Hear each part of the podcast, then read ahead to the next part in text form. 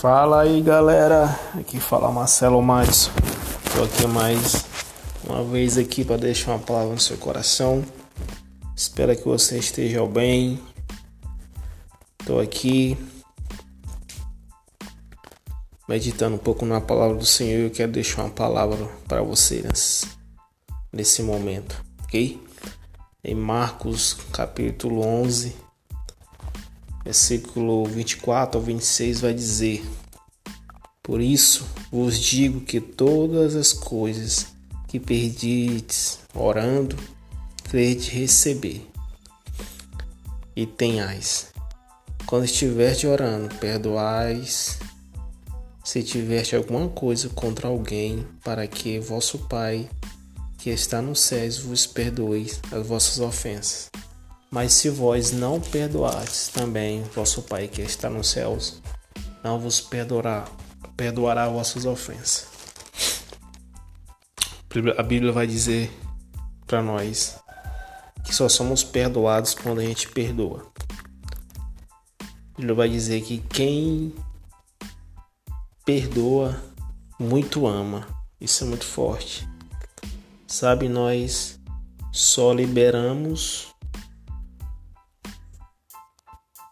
só, só liberamos algo, destravamos nós de, de nós quando nós perdoamos alguém. E sabe pessoas que que que, que sofrem falta de perdão é uma pessoa que sofre emocionalmente, guarda rancor, guarda ressentimento. Então ela é uma pessoa que está presa a algo. Sabe? Perdoar não é validar o erro de alguém, mas é se libertar do sentimento tóxico para ter sentimento positivo e construtivo. Tá entendendo? É isso que tem que acontecer. Não é validar o erro, mas é, é, é, é se livrar desse sentimento, sentimento tóxico, essa raiva, desse, desse algo que essa pessoa fez para você.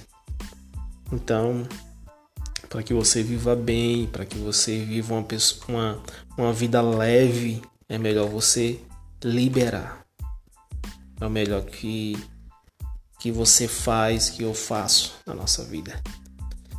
E a Bíblia vai dizer que Pedro chega até Jesus e pergunta: Senhor, quantas vezes eu, eu, eu tenho que perdoar meu irmão? E Jesus vai dizer a Pedro: 70 vezes 7. Sabe?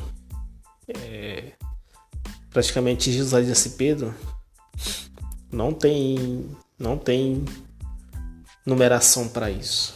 Enquanto uma pessoa